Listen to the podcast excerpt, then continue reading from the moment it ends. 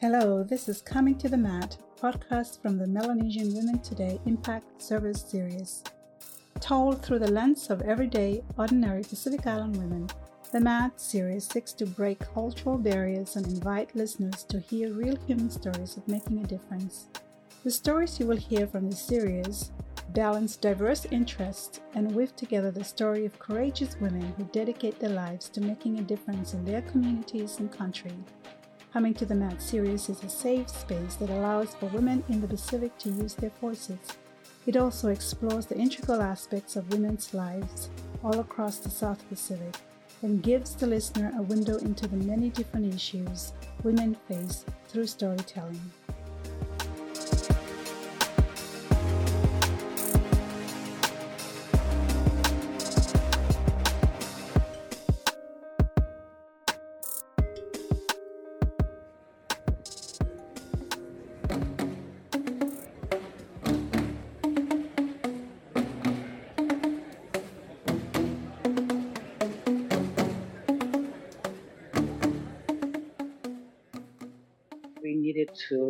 Restore the dignity of indigenous Melanesian food culture or cuisine, starting with my particular sub-ethnic group. I say sub-ethnic group specifically because obviously Vanuatu, like PNG, has many diverse different uh,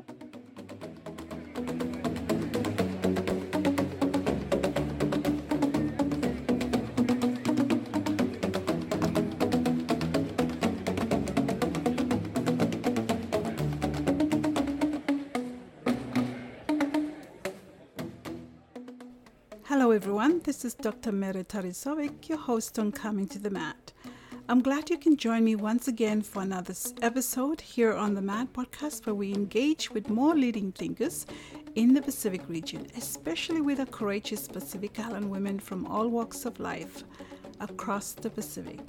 Spanning all the three subregions of Melanesia, Polynesia, and Micronesia, these courageous women who are challenging the status quo in breaking down barriers, not just in the field of politics, in the civil society spaces, but also taking on the challenge to restoring Indigenous food sovereignty and the food system.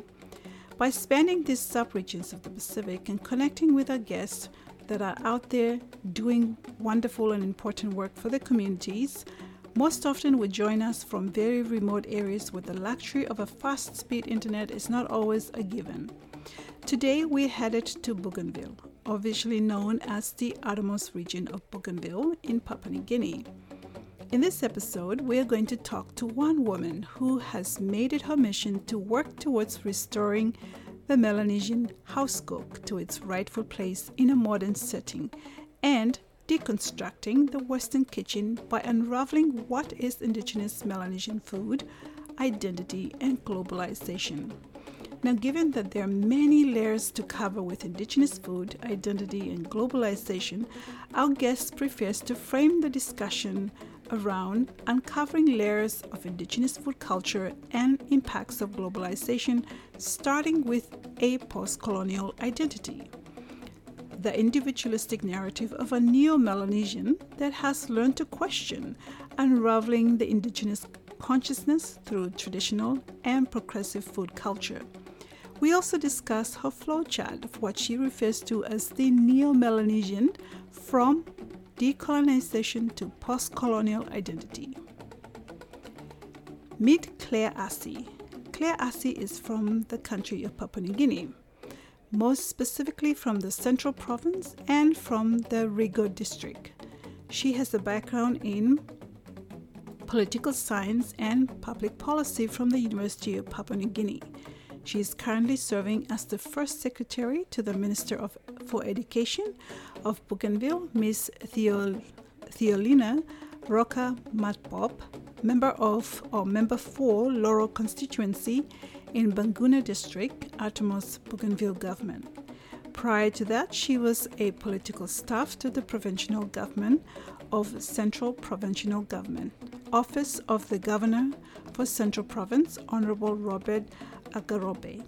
She attended culinary school at the Culinary Institute of Israel in Eilat, Ben Gurion University of the Negev. Tourism and Hospitality School and is certified in Israeli, Mediterranean, and Middle Eastern cuisine. She also runs a local catering business in Port Moresby with her sister called Sisters and Co Catering. They focus on traditional and progressive local dishes from their home province of the Central Province in the Rigo district, sub ethnic group. She has also engaged in some regional work on self determination in the Pacific and has a background of working in program management with youth development organizations. Organization The Voice Inc. Welcome to Coming to the Mat.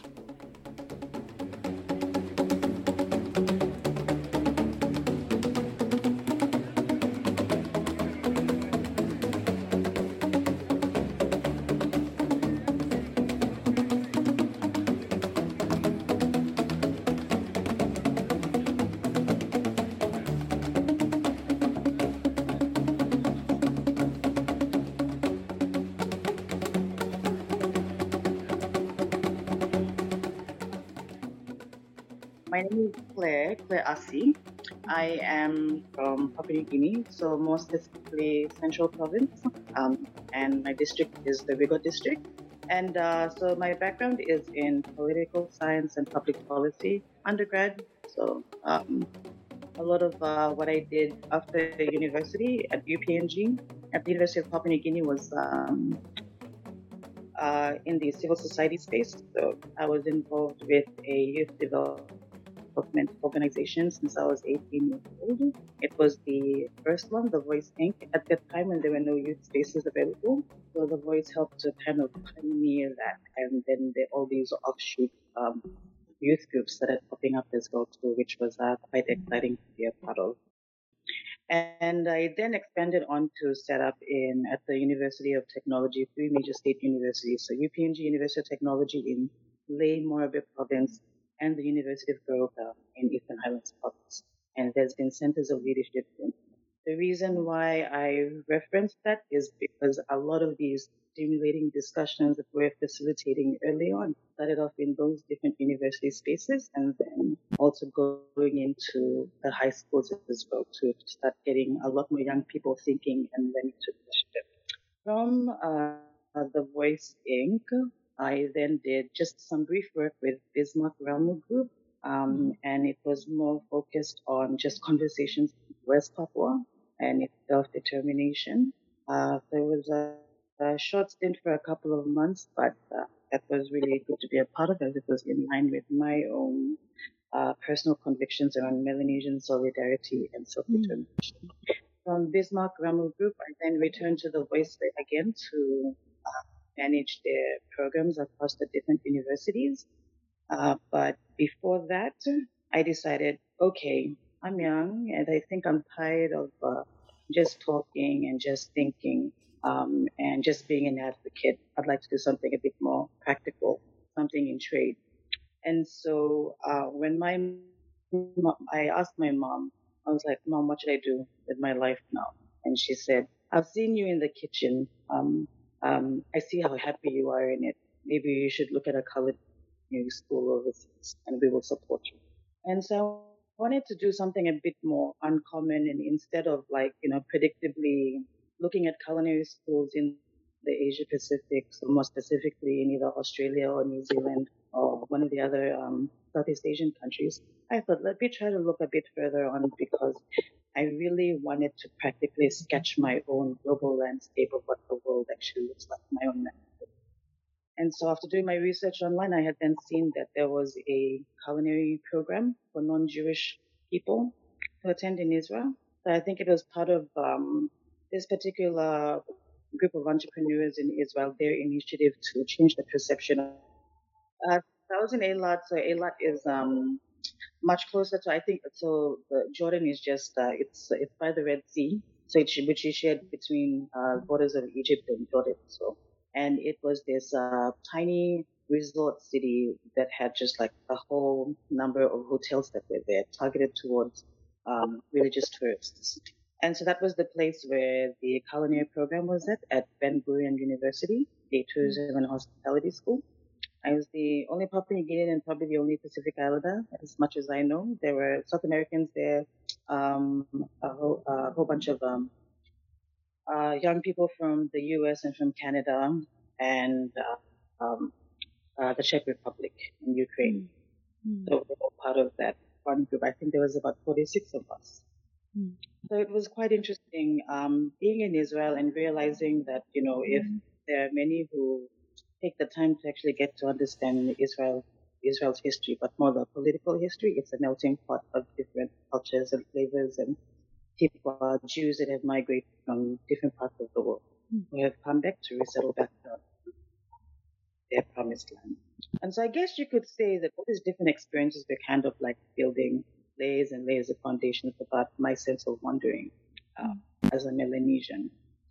Um, for me, it wasn't really about the aesthetics of food or focusing on specializing in the techniques. I think it was probably, now that I think back, just the truth. I wanted to see what were the commonalities, but also what were the differences as well too. I think there's also some kind of a connection between being in a conflict-ridden place like Israel and then fast forward how many years later being here in Bougainville as well to now working with the autonomous Bougainville government in the lead up to potentially by 2027. So um, I returned. I set up a uh, catering business, local food business with my sister called Sisters in Co Catering. And for me, the whole goal was my sisters were focused around the business side of things, the management, the marketing. I wanted to focus on what is the purpose of this, why we're doing this, because it's definitely mm. not about profit.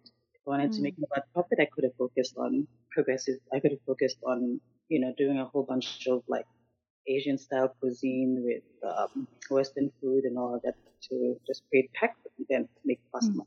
But for me, it went more than that. I realized we needed to restore the dignity of indigenous Melanesian food culture or cuisine, mm-hmm. starting with my particular sub-ethnic. I say sub-ethnic group specifically because obviously Vanuatu, like PNG, has many diverse different uh, age groups mm-hmm. as well too, which creates sub-ethnic groups. Um, mm-hmm. In that way too, it also legitimized why we would want to take ownership of this food philosophy around restoring the dignity of Melanesian food because we as Melanesians can be skeptical about who made you an authority on this. Who do you represent? So as much as possible by deconstructing it further to our place of origin, it will help us to have more of a legitimacy around why we wanted to use food as that aspect of that. Um, so yes, that's um, that's basically me. Mm-hmm. Sorry. Oh, thank you. Thank you so much. So I think the one thing that really, like I said in my communication with you, I said one that really struck a chord for me was the fact that, you know, because um, I we have done a couple of I think that two two different from a from a Vanuatu Melanesian obviously Vanuatu uh, approach of food, looking at identity, and in the spiritual side of food. And it goes again in Melanesia, uh, perhaps the, the, the diversity we're so dense in our diversity that. Uh, uh, like you said, we could look at it in different layers. There's so many, so many aspects of it that we could look at it. So, uh, back to the fact that you were you were on a mission towards restoring that Melanesian house cook to its rightful place in a modern setting and distract and uh, dis, uh, discontracting the Western kitchen. So I wanted I wanted to kind of understand um, your idea. Maybe maybe expl- explain. I know you've you've explained a little bit before, but how do you see that happen? Okay. Yes. So um, for me, it was like about what was practical, um, mm-hmm. starting with um, how we had to deconstruct the West when we were um, cooking our traditional food. It was like, so when we look at the household or the design of houses that are made in, but mostly in PNG, mm-hmm. especially in the urban areas where we have permanent homes, the obviously the kitchen is inside the house, right? Inside the home. Whereas um, in a Melanesian setting, the kitchen is also always outside of the main house. And usually that's where all the women gather. Mm. And so I thought back to memories of like when I go home to the village and where the place of cooking is um, situated compared to where we go and rest, where we go and sleep, mm. and that where we go and eat, or where we go to use the to do our business. And so when I saw those two different constructs of um, uh, the homes, that, the modern homes that we now live in, it got me to question.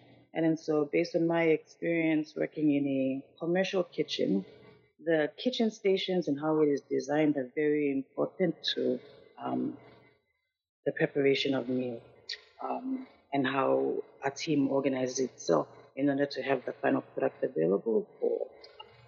So in this case, let's say, uh, so our traditional food is bariva.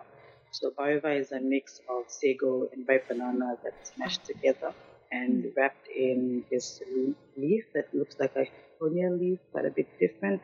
Mm. I don't know the scientific name for it.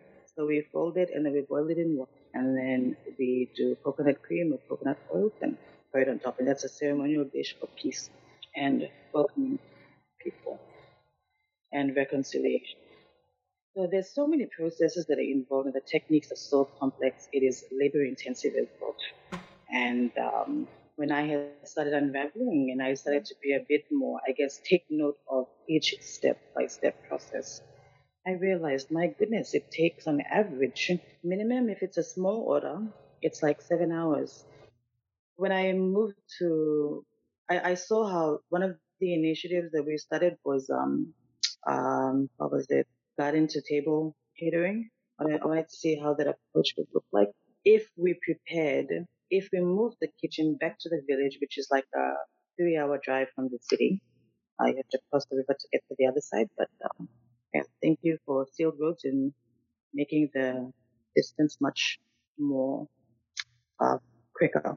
So um, when we moved our kitchen back to the village and we gathered our aunties uh, to be involved with the river making process, now the only issue that we had was actually being able to deliver it back in mostly to our um, customers in time, uh, but also making sure that because this is traditional food and the food is organic and it's fresh, um, that it would still be preserved and still be good to eat, that it wouldn't spoil. Uh, so I was calculating how long is it going to take to get on the canoe, uh, walk a fair distance, to the riverside we can cross over, pack the food, get in the vehicle, drive at least to the city, and then start delivering it to our customers. Something that um, I was also trying to, it was unrealistic. Um, uh, but in my philosophical quest, it was necessary for me to have some context into understanding um, how important the Melanesian house cook is, but now having a place in, you know, modern Melanesian society. Mm-hmm. So what is the middle ground for all of that? Came about because there's this one extreme situation and then another one. And so what is this middle ground here that we can all sit on, combining West and Melanesia together because mm. we can't live without the other because we're post-colonial. So again, that was another journey of wondering that I was going through. Um, I guess my Facebook post that got your attention was obviously the local culinary workshop that I was running in um, so when um, word had gotten around that, um, apart from being a political advisor to the Minister for Education, mm. I was I also had a background in cooking, but more specifically in, in indigenous, progressive indigenous food from my area. There was a, um, a entrepreneur here named Delwyn Ketzin from DJ Organics, mm-hmm. who's on a similar quest. Mm-hmm. That was um, interested in this. And, but she wanted to, but she asked me specifically for me to conduct a training on infusions. So infusing different coconut oil or other types of oil. But when I saw that they also had a restaurant at their lodge, and she asked me to design the design a training manual um, in the lead up to actually uh, traveling to Arawa. Mm-hmm. Um, it was really important to not start with the infusions, but to start from the very beginning as Melanesians.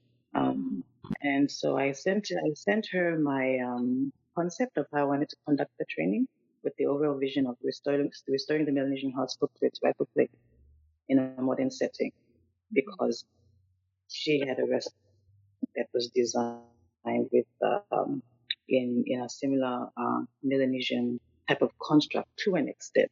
Um, mm-hmm. While the eating area was a Melanesian design to extent, with tables and chairs, the kitchen was still a bit Western. But I could mm. see that she had already started that journey. It just needed to continue. Uh, the more that uh, like-minded um, women could come together who were on a similar quest, that to have these conversations and share knowledge and experience, it would help the deconstruction in terms of how they would redesign when they would expand their business further. So she agreed to that. I went across. Um, language was obviously a barrier, and I explained a little bit about it in my Facebook post. Um, from the very beginning, um, when I introduced myself, because uh, PNG's political history in September 16th, we had always been administered separately, New Guinea and Papua.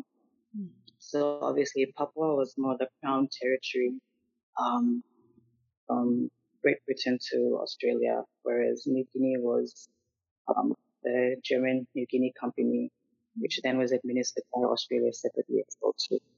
So two separate colonial administrations managed by, governed by the Australian government, uh, which then on September 16 came together. So German New Guinea would have been more predominantly pidgin speaking, whereas Papua would have been more English. And so pidgin has always been something that um, I found very difficult to articulate myself in. And sometimes I get frustrated because I'm like, oh, there's only 2,000 words in pidgin. How can you express yourself? You know, um, but it's just a limited number of words to try to translate what you're thinking here into actual words. And so I thought, okay, because uh, one of the misconceptions um, over 40 years into independence is the, I guess, the, uh, the prominence of pidgin in PNG now um, where I remember in university, it, what I could see was, you know, if you could speak in pidgin, then you were really Papua New Guinea. Mm. Uh, that was language. It was the language of adaptation, or the language of acceptance. You know. So, uh, based on that experience, amongst others, um, I thought, okay, um, when I introduce myself, tell them that I'm going to be speaking a lot more in English, but it, it doesn't matter. The language doesn't matter. Um, mm-hmm. And the uh, so mm-hmm. in that process and the different conversations that we had for the for those three days from theory to practice was more and because a lot of the women are actually more, all the women were grassroots based. I was so, worried about me coming more from an intellectual um, uh, mm-hmm.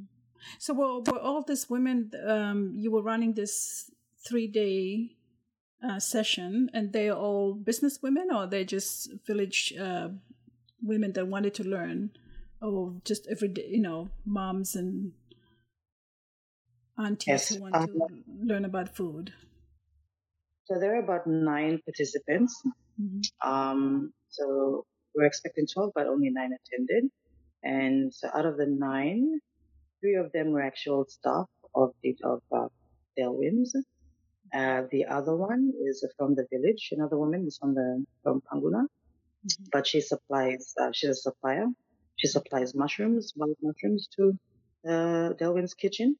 The other two have their own transit lodge in Arawa as well. They run their own business, but they're also just starting up, and um, I think they, yeah, they're, they're more grassroots based. So you were saying about using English as the, as the basis of your mode of communication with them, and how how did that go? Um, it went okay. Uh, I think that's what was important to have Delwyn, who was the person that invited me in there to kind of be the, wherever things were not clear, I, I'd, I'll obviously break down, um, uh, what is it, with the audience and see where I could really, you know, articulate myself in pidgin, then I'd obviously make that effort to do so, um, uh, to switch the language. But if not, Delwyn was always there to just uh, break it down even further, um, mm. translate if things got lost in translation. Nice. But there is something language improving as well, so that wasn't the problem. Mm. Mm-hmm. Mm-hmm. So, um, what what what the main ingredients were you guys using during the the three day session? I uh, well, because Delwyn has a garden in her mm-hmm. backyard. Nice. But she also relies on the farmers. Uh, she has a relationship with the local farmers at uh, Central Bougainville as well too. I think more specifically from Panguna and the Wakunai side, which is one of the largest constituencies here. Mm-hmm. I the most important question we had to ask ourselves was, um, what do you have around you? So that's the first question I asked. Hey, Delwyn, what do you have in your garden right now? Yeah. And what can we make out of it? But based on what was available, then we started to construct the meal. And that's when the conversation leveled into, okay, so, um, which are actually native crops and which are, were actually introduced.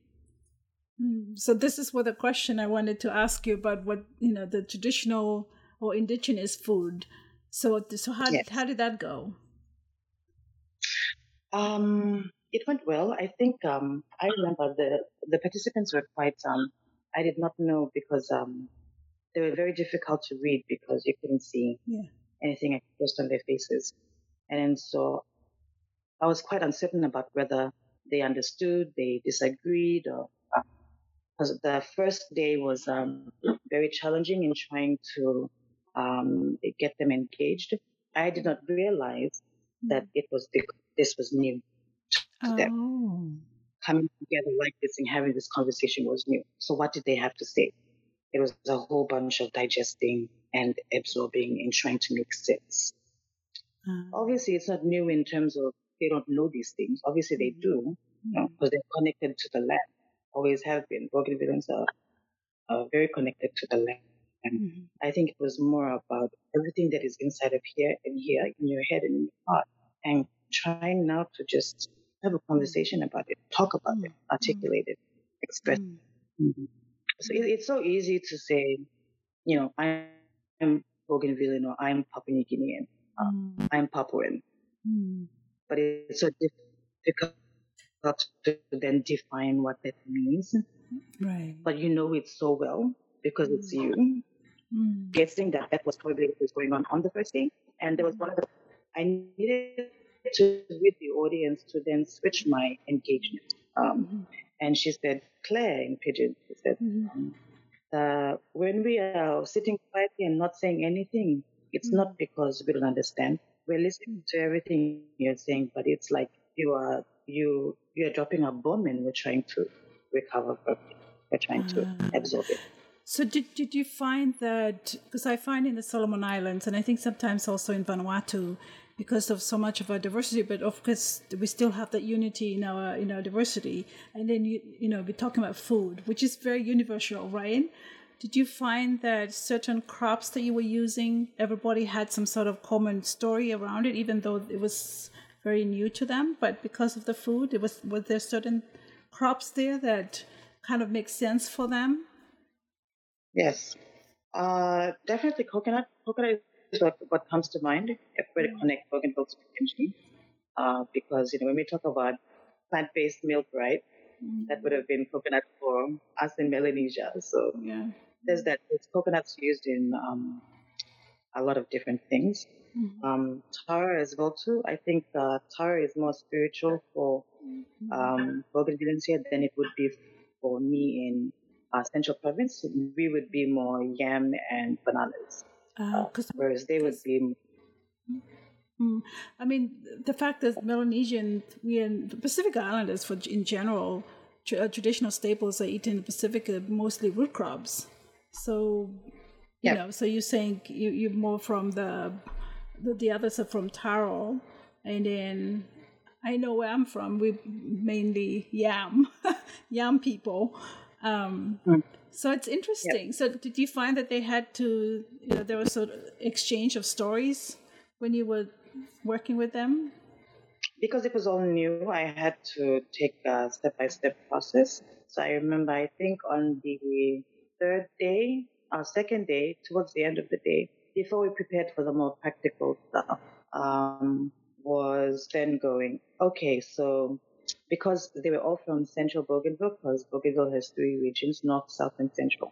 South, which is more closer to uh, Western Solomons. Mm. Um, because they're from central Bougainville, they were only able to talk about um, traditional food from central Bougainville. So I asked, ah. okay, so what are the uh, most popular and common traditional dishes of central Bougainville? Let's identify the three main ones and from there, we'll group ourselves into three. And in those three groups, before you talk about that traditional dish, you need to tell the story about it if it is attached to a legend or anything. Mm-hmm. How did it come into the community? Mm-hmm. And then what was the purpose of it? Was it a peace dish? Was it a reconciliation dish? Was it a, you know, an, an initiation dish of some sort? What was the ceremony or the ritual that was attached to it? And then from there, what were the what was the process, the methodology making, what were the techniques that were used, what were the tools that were invented in order to actually up, help with the technique of making that food, and so on and so forth. So again, it was deconstructing as well. So, so that was also a rediscovery for them who have always just done it uh, subconsciously because mm. it's part of them. Mm. Now breaking it down into a from aspect. Mm. Uh, before we got to um, identifying the three traditional dishes that they know so well, that they identify, wanted to uh, talk about the hmm. process behind it. Um, the most popular one that did come up first before we removed it from the list was tamatam. So, so um, then I asked, okay, so the name Tamatama, which part of Central Bougainville does it come from? And they all said, and they're like, hey, so the main, um, like people in Central Bougainville, then, uh, they, they would be known, and referred to as Kieta people. Mm-hmm. And then you have the different language. So here the people would obviously speak the Nasioi language. So I asked, is Tamatama a Nasioi term? Mm-hmm and topless Lonasioi. And they were like, oh God, like, on, no, I'm not even kid. Eh, I must come. Solomon Islands mentioned inside there. They were saying, ah. okay, so if you plot Tokosem, if that's what you are saying, if that's what you are saying, then we need to talk about one and something. What is traditional food? What is local food? And what is international? That's when that mm. conversation question had to come. They thought about it and they said traditional kai kai and kai kai blotumbuna. Oh, okay. There. So kai kai blotumbuna, that's a traditional, what? In, yeah, traditional food. Now, can you say the name of the dish again that you were saying before? Tamatama. Tamataman. And what is that? For those who so, might be listening. Yes. So tamatama is a, um, a taro uh, sorry, yeah, mm, a cassava, so tapioca and banana dish. Mm-hmm. So usually it's uh, made separately. So um, there's uh, cassava or tapioca tamatama, and then there is a, a, specific banana that they use. Mm-hmm. I I don't know what the native name for it is. It's mm-hmm. a cousin of the one that we have back in my are place. Those, are those the big ones? Um, or smaller? Smaller. Yes. Okay. Mm-hmm. So they're kind of like kalapua bananas. Uh, yeah. Mm-hmm. They're, they're orange bananas. They're quite slim. Um, yeah. So they have this like gigantic mortar and pestle that they use, ah. uh, where they hit the taro in it. So they like uh, mash sorry, it the, up. Uh, they mash uh-huh. it up on mm-hmm. a piece of wood then would would be in a what they a wooden pestle. Okay. Okay. A wooden pestle. So mm-hmm. it, it's a it's one of those really long ones where you stand and you just get this long um the long stick and you just keep hitting it. And so they'd hit it, hit it, and the story that they told me was you can tell by the sound from the sound if it is a woman that is hitting the vocal piping tamatama mm-hmm. or if it's a man. Ah. Or maybe by a walking them. Whereas the men will be. Oh, okay. Yeah. Mm-hmm. So if you're walking a fair distance, to the other side and you hear the sound of tamatama being made, mm-hmm. you'd be able to tell from the sound and the beats against the the mortar, the wooden mortar, if it was mm-hmm. a man or a woman that was. So do, I thought do, that was interesting. Do they have a song that goes with that too? The prepare, preparation of that, or is this? Yes, they usually. Mm-hmm. Mm-hmm. They do. I think I I think there's some singing. Uh, they did mention kind of briefly and vaguely through it. Mm-hmm. I think because we were just like going quite fast with the conversations unraveling and trying to get now to the practical part, we didn't mm-hmm. really get deeper into it. I also believe that based on cultural protocol, or maybe it's also because I didn't really ask that question, that there were mm-hmm. certain things that I was privy to in understanding about, you know, the sacredness behind the traditional dishes that they, uh, if that makes sense. That's that's the beauty about you know this kind of conversation we're having because here you and I talking about, you know, we went from deconstruction or of kitchen to now we're talking about you know crops and then more so about the different diversity of you know the, the women who are there and how they prepare the food and what does food or crops mean to them. And then i'm sitting here across and i can there are certain aspect of it that's very relatable to vanuatu way of preparing dish. Um, so it's kind of like we both understanding it from different length.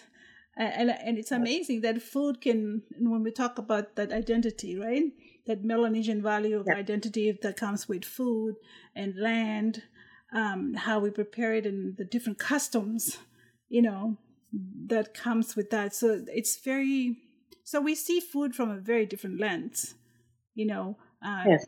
Despite our diversity, there's still this aspects of the spiritual aspect of it, uh, the simplicity of it, or the symbolism of it. Um, you know, and then we go into the details of marriage or preparation. If this, you know, how does it how is it used in marriage ceremony? Sorry, ceremony, and the list just goes on. So it's a lot yeah. to be proud, you know, take pride of, of what what we have. So. Yes. Um, yeah, so go ahead. Tell me, tell me more. I'm sitting here getting really fascinated about all this. I mean, like you're saying that, and I just thought of um, I remember one time when I had to, uh, in talking about the Melanesian house cook and restoring the dignity of uh, indigenous food culture, mm. I said, mm.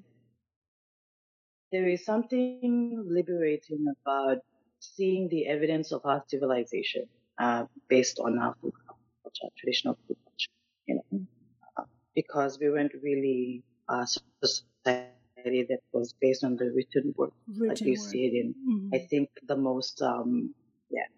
The evidence of that is communities that are so practicing a traditional food culture where you can go, what is the evidence of your civilization? Okay. Mm-hmm. This is how we make bari. This is how we mm-hmm. make tamatama. Mm-hmm. This is how we make this dish and that mm-hmm. dish. And then it brings me back to um, something that an Israeli chef had said when he talked about the soul of Israel. He says, What is the taste of home? Can the memories of our childhood be captured in a single bite? How soulful and satisfying is the dish that made its way from generation to generation? And that's something that's deeply resonated with me as well too, as we continue this journey of restoring the Melanesian household in a modern setting. Mm, wow. So, so did you um, so I think my, my next question is so we talked a little bit about the traditional food or indigenous food and you've given some really good yeah. examples. Um, I know we're gonna skip on, on the different. We're gonna be jumping into different conversa- uh, questions, but now it comes to local food because we do tend to use that all the time, and you know, I think I tend to interchangeably too. I tend to sometimes when I think about it from a Vanuatu term, since I'm from Vanuatu, immediately it goes from local kakai. You know, it's kind of like, but it can also be like traditional food. Um, but then again, yeah we also can can kind of put it from the Western view. It's almost kind of exactly. that localized that place where the food comes from, that particular crop comes, you know, it's been planted or harvested in certain ways or Yes. prepared in certain ways. So, in your view, um, in in your area, what is what is local food then for? I guess in in where you for your society or your particular group, how would you define local food? Well, um, when I had asked them that question, that guy and Paco here, as far as they could go, but they knew exactly what they were talking about. So that then gave me um, room to unpack that further with them um, uh, by going, okay, so local kaikai could definitely be, you know, introduce crops from the outside, native crops from um, within that are grown on the land that can be used to now cook different food. Um, and I think the best way to kind of like um, illustrate that is seeing our progressive food, you know, Melanesian food culture through a spectrum, maybe, or a continuous model. So if we had traditional, yeah, if we had traditional on one end of it and international on the other, in the middle would be local. Nice, nicely just- put. Very nice. Yeah, that makes sense. So, um, let's see.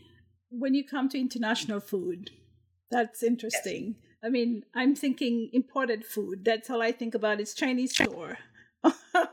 or, you know, Australian goods that are coming in from Australia or New Zealand or the United States.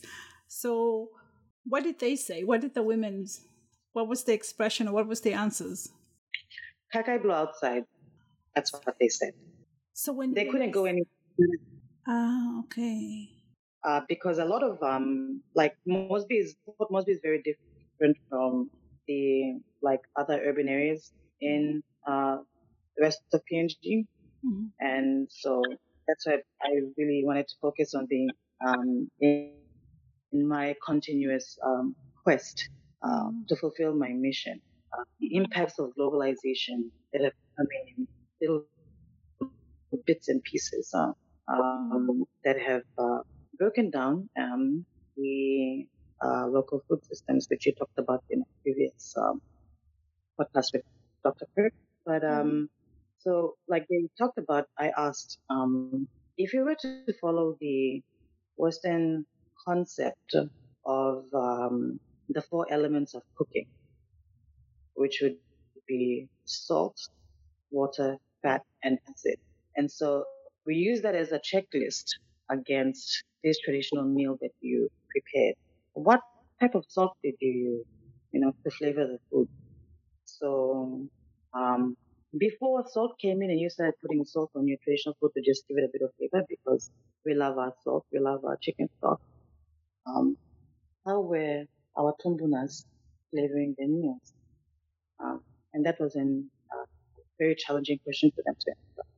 I think that in terms of international food, uh, based on my exposure, I would have had um, a much more uh, clear definition of it compared to them. Whereas for them, they know it's kakai bula outside, obviously rice, um, canned food, uh, sauces. Mm. You talked about mayonnaise in one of the previous Mm. discussions and so many other things, but Mm. they wouldn't be able to a definition of it. So kakai bula outside was all Did they were able you say. did you did you find did you ask themselves did you ask them to describe it more meaning like um you know how you have that relationship between something right because we all kind of creatures of habit right and i'm thinking more like my conversation with dr kirk for me in my head when i think of imported food i cannot think further than how did how did they grow that food I mean, I just know that I go to the Mhm. sh- store and it's there. Were there any Yeah. discussion to that for the ladies? To be honest, it was the elephant in the room. Um, cause, uh, what then kind of like, um, dominated the discussion was the taboo based around how progressive you get with tumbuna kai kai, with traditional food. They to connect the international part of it to the traditional, but they put a barrier there, which they had to respect. And then so then we kind of like stopped the conversation and then and one of the participants asked, Why are you asking us about this? What's your objective? Mm, And then so I said, Well, um, when I introduced myself, I said when I introduced myself, I um, I talked to you about how I've broken a bit of tradition by becoming a bit progressive with the traditional packet. So obviously, when it comes to the actual baiva that me and my sister and my mother and my aunties make, that's the way the Tumbunas have made it. We do not alter. What we do play around with is the different flavors of coconut cream that we want to make with spices, with fruit, with all this to elevate the taste of the bun. And that's Mm. just it. So there is definitely a bunnis, um, um, a taboo that we've placed on the baiva itself, but we've changed the rules with the actual cream. So I thought that, but now that you have placed a really big taboo on even trying to have a conversation around the potential for your Tumbuna Kaikai to be progressive, then um, I can't speak to that. Because Hmm. I have to receive that from you. But I said, I think it would be, if since you want me to be very honest with my objective, I'll tell you, um, I'd like to share a personal opinion. And it is that, uh, and it's up to you how you take it. First of all, um, how can we talk about putting boundaries uh, about Tumbuna food must always say that um, and then make statements like we need to go back to the way that we used to eat um, before, like our Tumbunas, because that is who we are. That's who we've always been. When, in actual fact, let's be honest, you're going to go home and you're going to be really tired and you're going to buy a packet of rice and a tin fish. That's what you're going to eat before you go to sleep. How can we talk about these things when we are wearing you know, wear more clothes long or white man, you know? Dog, yeah.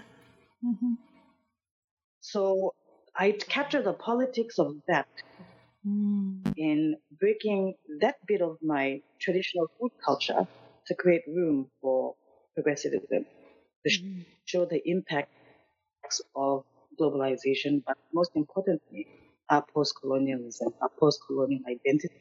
I believe personally that um, in our process of decolonization and deconstructing all the way back to our original Melanesian identity, um, it, that there is an extent to which you can decolonize or deconstruct, or else what you will have left is that I'm I'm not my Tumbuna, you know. Mm. Um, and that's a conversation that we have with.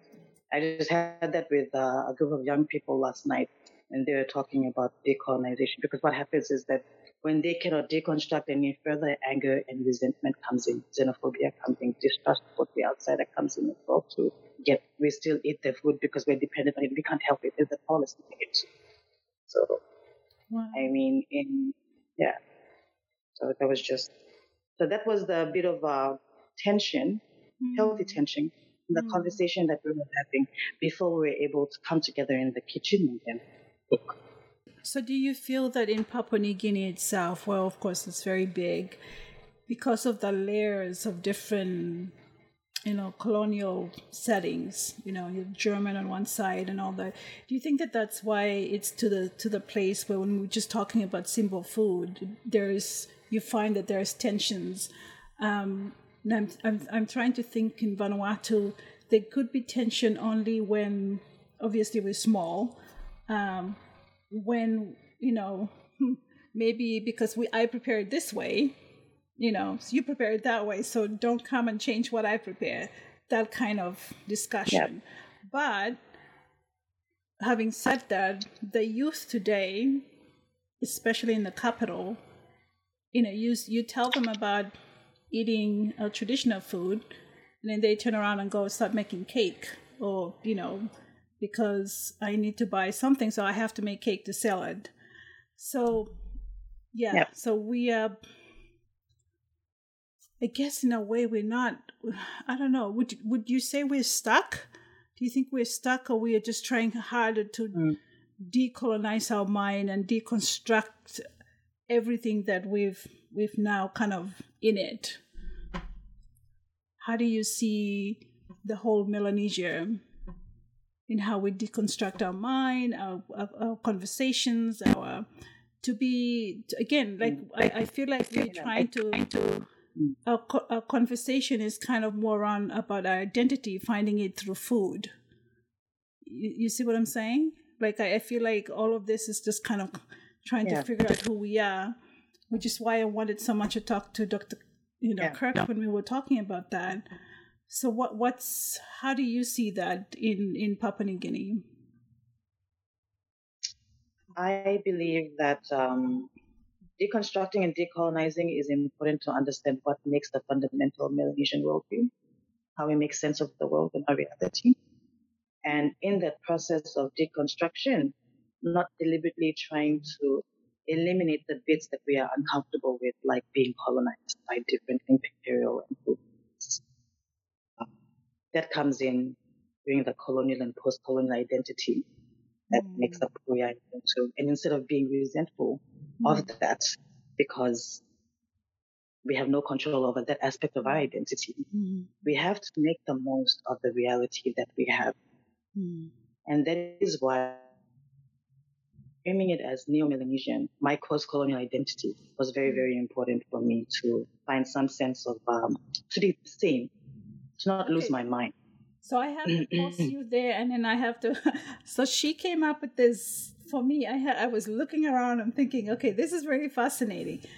So we had talked yep. about your your perspective or your uh, the meaning to neo Melanesian. Yes. So, like, because um, the meaning to neo Melanesian again, you uh, touched on layers because it's uncovering layers and layers of it the neo-Melanesian identity has to be compartmentalized in through my own thought process mm. into different groups. Um, and so that was why I had sent you my neo-Melanesian flowchart. Very nice. I was going to ask the permission with, to, Okay, what to... is the place of origin? So mm-hmm. in Papua New Guinea. Mm-hmm.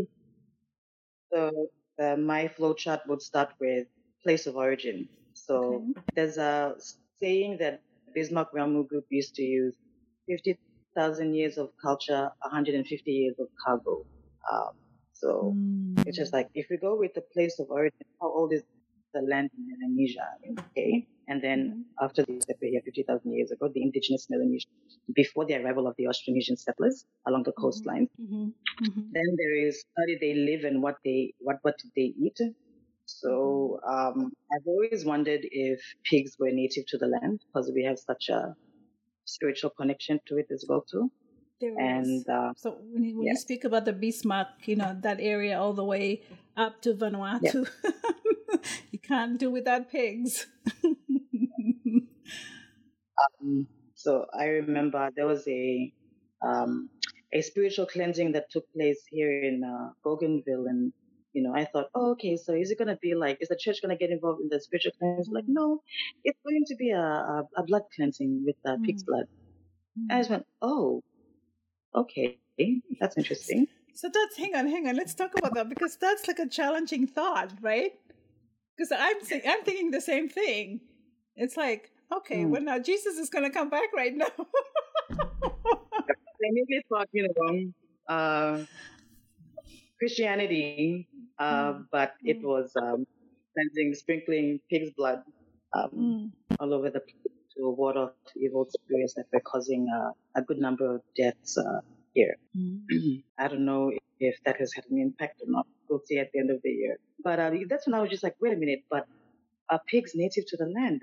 And so when I was doing my own research, and I'm not an anthropologist, but um, from what I had read, pigs are native to Southeast Asia, right? Right? So any evidence of the nativity of pigs in Fiji would have probably been brought in by the Austronesians. Mm-hmm. Um, so anyway, it was just like, okay, I have to stop there now and connect the dots here and there. That's mm. quite interesting. The neo Melanesian flow live, how mm. did they eat? How did they coexist? The first inhabitants and the second inhabitants. Mm. I'm a product of both. mm. And then there is the indigenous civilization of culture, customs, and traditions. mm. traditional trade practices that were happening during that time. We see that the Lapita pottery. Another very clear example of that is how sago was traded as well too, along the uh, Motowen coastline and how it came into my part of Central Province, which is in the bush, further mm. inland. Mm. And from indigenous civilization to then colonization mm. coming in, uh, the arrival of, um, I guess you could say, the white man, where you had explorers, missionaries, and colonial administration. The explorer part was very interesting for me because I am growing up. I loved reading um, uh, Bernard Narokobi's books in the columns that my father used to collect. Um, but he was a very pro-nationalist, and um, one of the things he talks about was how Papua, the the term Papua and New Guinea, became mm-hmm. a bit more distant, right, to separate the German territory from the British territory in 1926. That's where he talks about political identity, which is a colonial construct. Right. Uh, and I said, okay, before that, then who were the first from the West to explore the island of New Guinea from Sorong to Samarai? Mm. Before it was the West Papua and Papua New Guinea. Mm. So, so, then that would be, um, I think it was the Portuguese explorers that mm-hmm. um, gave the name Papua, mm-hmm. and it would have been the Spanish that gave the name New Guinea, mm-hmm. but it referred to it was just two different explorers that had a different name for the entire island. And so that's, that's when I went, okay, so wait a minute, we have a dual identity. So when I'm talking to someone from um, the German part of the territory that was colonized. And he says, here's New Guinea, and I say, I'm Papuan. Technically, it's also part of New Guinea as you are. So that was a very interesting. Mm-hmm. So from that came the global powers of um, Great Britain, Germany, Japan, and Australia before mm-hmm. independence. Mm-hmm. And I know that the US had some involvement in Bougainville and in Manus. So that also be mostly in trading as well? Uh, yes. Okay. Um, if, if trading were to be involved, then I guess China would have to be in there somewhere, but mm-hmm. uh, nowhere. Mm-hmm. Still unraveling. um, but then, then, there is World War II mm-hmm. education, obviously, uh, self-determination, political independence, mm-hmm. nationalism, um, where in our in, um, when forming the independent state of Papua New Guinea, the national goals and directive principles are really important to now create some kind of a framework for the political consciousness of the Papua New Guinea citizen. Okay. Yeah. So the five national goals and directive principles, which are um, integral human development, equality and participation, national sovereignty and self-reliance, um, natural resources and the environment, and mm-hmm. Papua New Guinea way, all so corresponding and. So that's for the whole Papua New Guinea. Yeah. Okay. Yes. And so it will be based on the Melanesian values of mutual respect, um, communal ownership, uh, reciprocity, love and belonging, etc., mm. etc. Yeah. Then there is obviously the post-colonial reality and the world economic system, decolonization, that's the process that we continue to go through, but also our aid dependency on the West as well yeah. too. Mm. Can can we talk a little bit about that aid aid dependency because that's something that I I feel like it's kind of it has got us stuck with this you know it's like a pull and and and and uh, push and pull that continues on and having that mindset of trying to decolonize whether it's food whether it's politics well whatever it is in your work line yeah. of work how, where does that because it is hard you know and, and it creates this this uh, somehow spirit of dependency we continue yep. to do so and it's very frustrating can you can you just touch on that a little bit especially obviously with not just food but on the other aspect of your political you know affiliation in terms of being an advisor Yeah, I think, um, I mean, it was really important to understand the full extent of our aid dependency mm. by uh, being able to sketch the dimensions of our political economy, you mm. could say. Mm. That's tied back to when political independence was given to mm. uh, PNG, the type of systems that were set up deliberately as a result to make sure that we were connected to the world economic system, but at the same time, um, we'd have to be dependent on aid coming in from the first world countries in order to be able to be self-determined, mm. exercise our own sovereignty.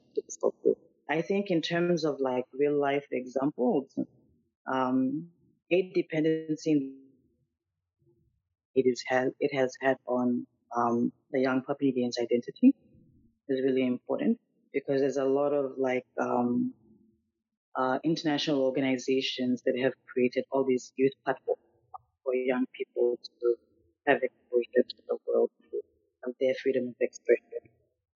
To travel and uh, we can start to be part of our conferences, um, to go through a leadership development program, um, and so many others. So uh, there is that bit There is also I, this issue of aid dependency uh, becomes more important now with the, the current, um, uh, I guess you could say, uh, news around mm. the UBS loan for PNG. Mm-hmm. And so there's a group of uh, young people that want to have a conversation about it tomorrow, the technical jargon around it. They just want to, like, what do we need to understand? Mm-hmm. Where do we start? Mm-hmm. Um, and so you find a place for that. Uh, aid dependency in terms of wash project, so um, water sanitation and hygiene project. So, like I work with the Ministry of Education, and um, one of the standards and guidelines for early childhood education classroom is mm-hmm. to make sure that the because these are little kids uh, between the ages of four to eight years old.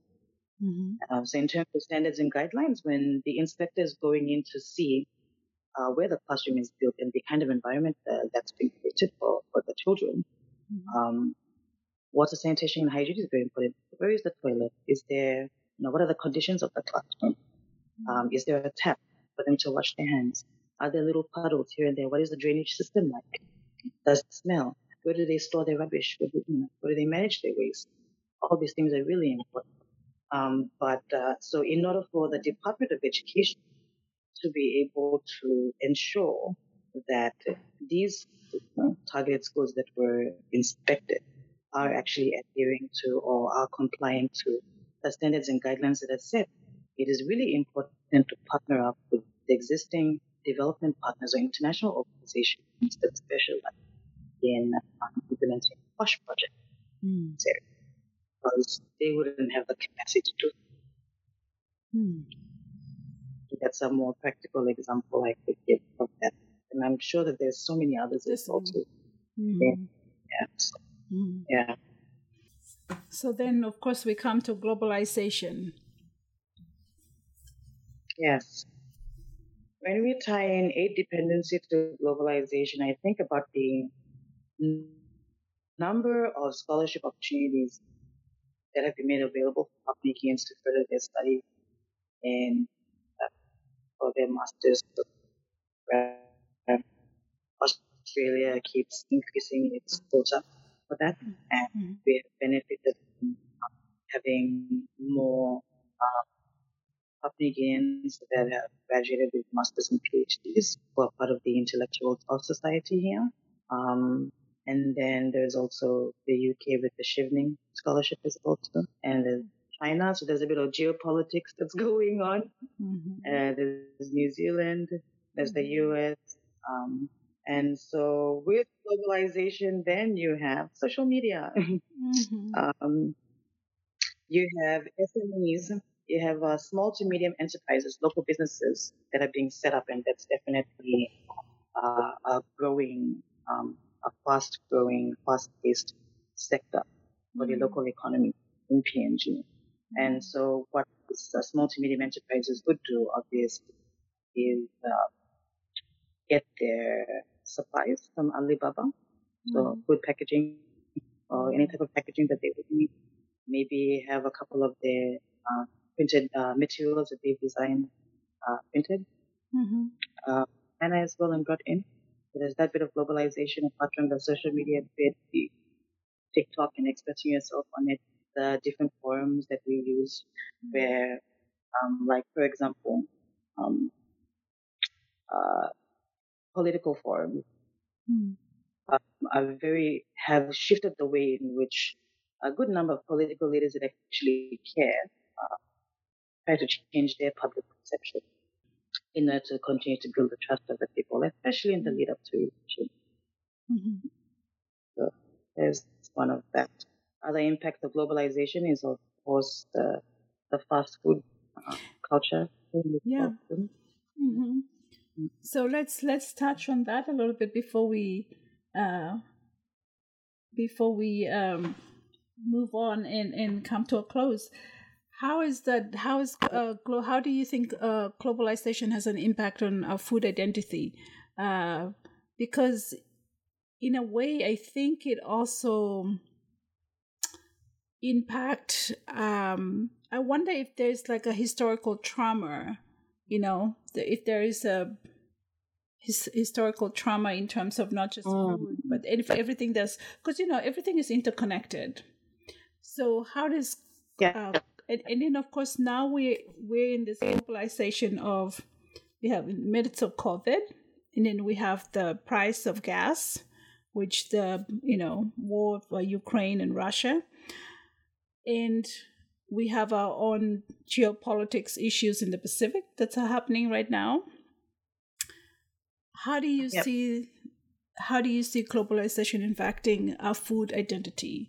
Because again, yes. food when you go back, like you mentioned, we go back to the place of origin and for Melanesian people, land is everything, you know. Yeah. It's like we stand on that. It's life or death. Mm.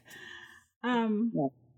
so how do we safeguard that? And and, and i guess I, my question is how has or what how do you think globalization has impacted identity for us in terms of food?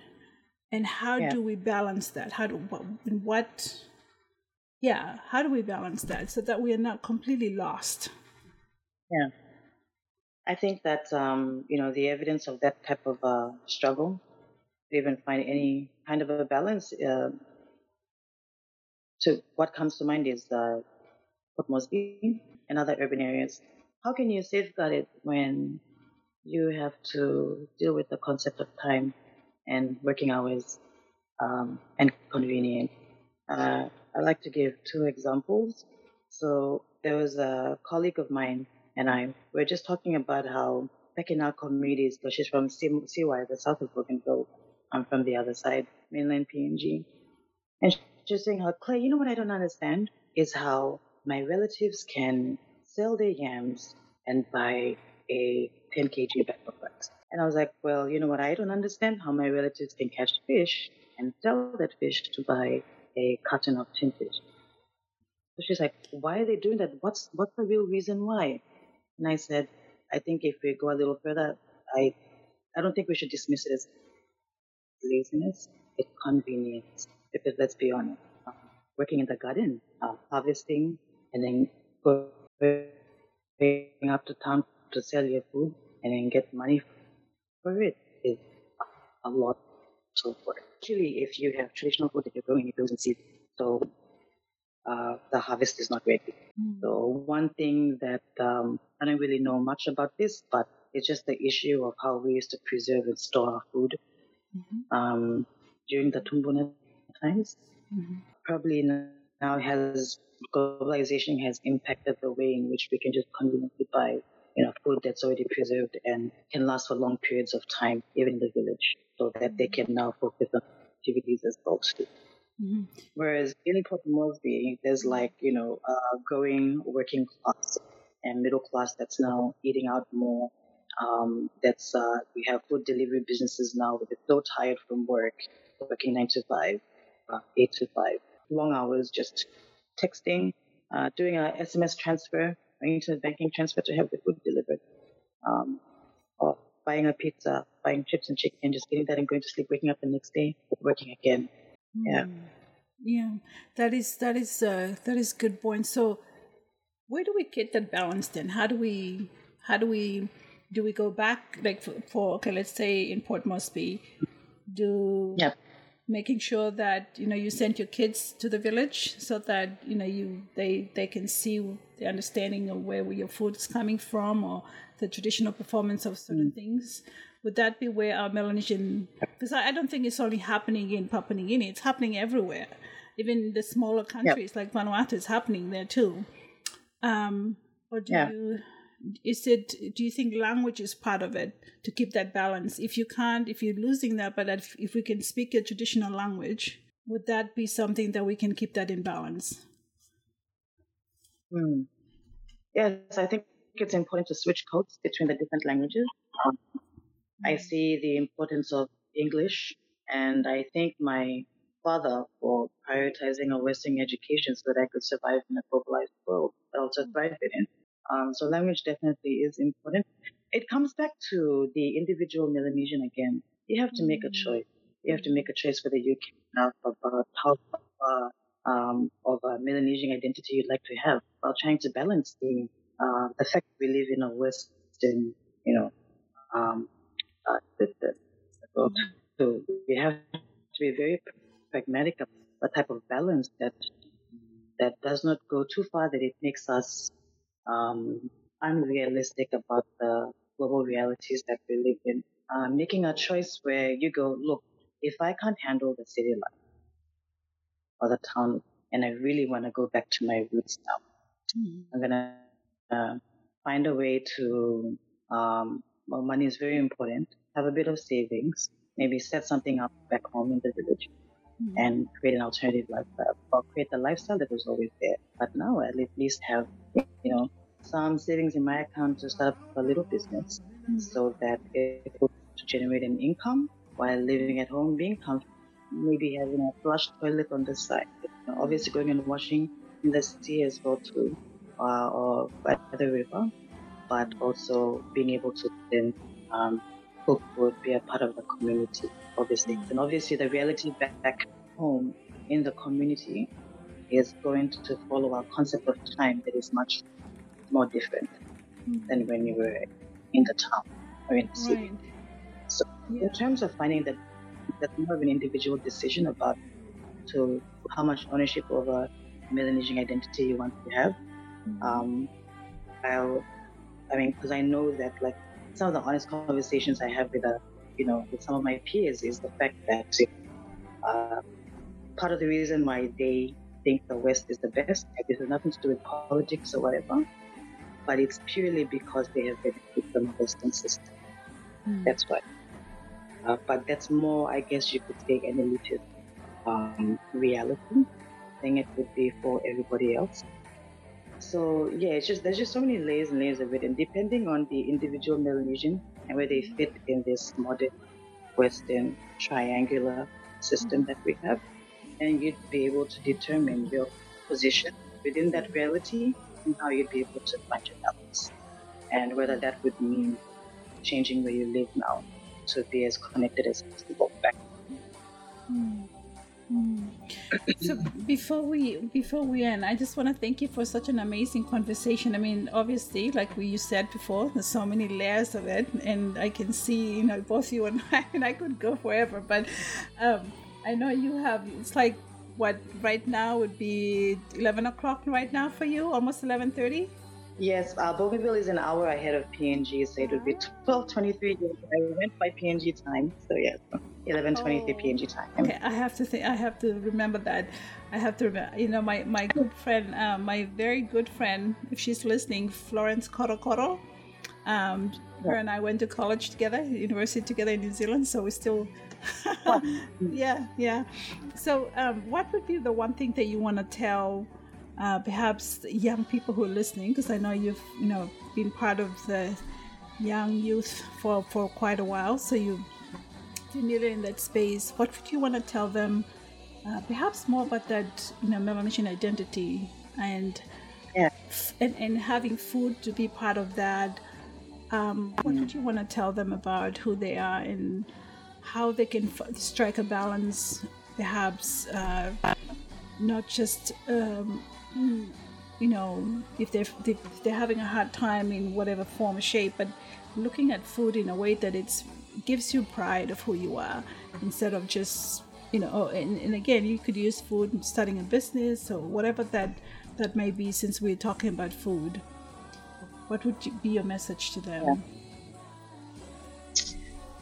I think um, well there's three things that come to mind the first one would be learn to question um, so just learning to question being able to approach your reality in that way um, and then when you feel this sense of disorientation in your process of questioning, um, you can stop there and start all over again. Mm-hmm. That's number one. So I guess that's a bit more airy fairy and philosophical. Uh, but number two would be what does it mean to be human in Melanesia based on your starting point?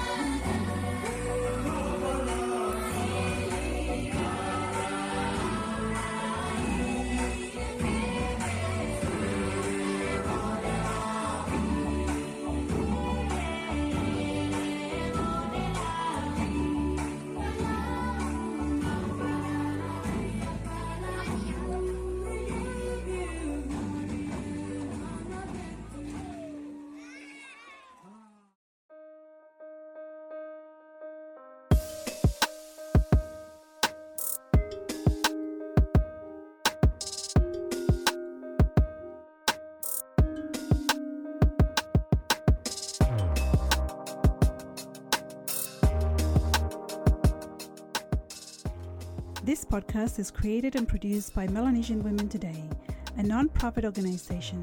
Please visit our website at www.melanesianwomentoday.org. That is all one word.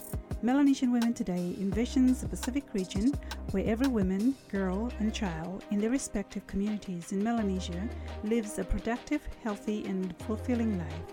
We are on a mission to improve the well being and quality of lives and also to promote and improve leadership in women and girls in their communities. Please consider making a donation today on our website to support our work. Thank you for your support.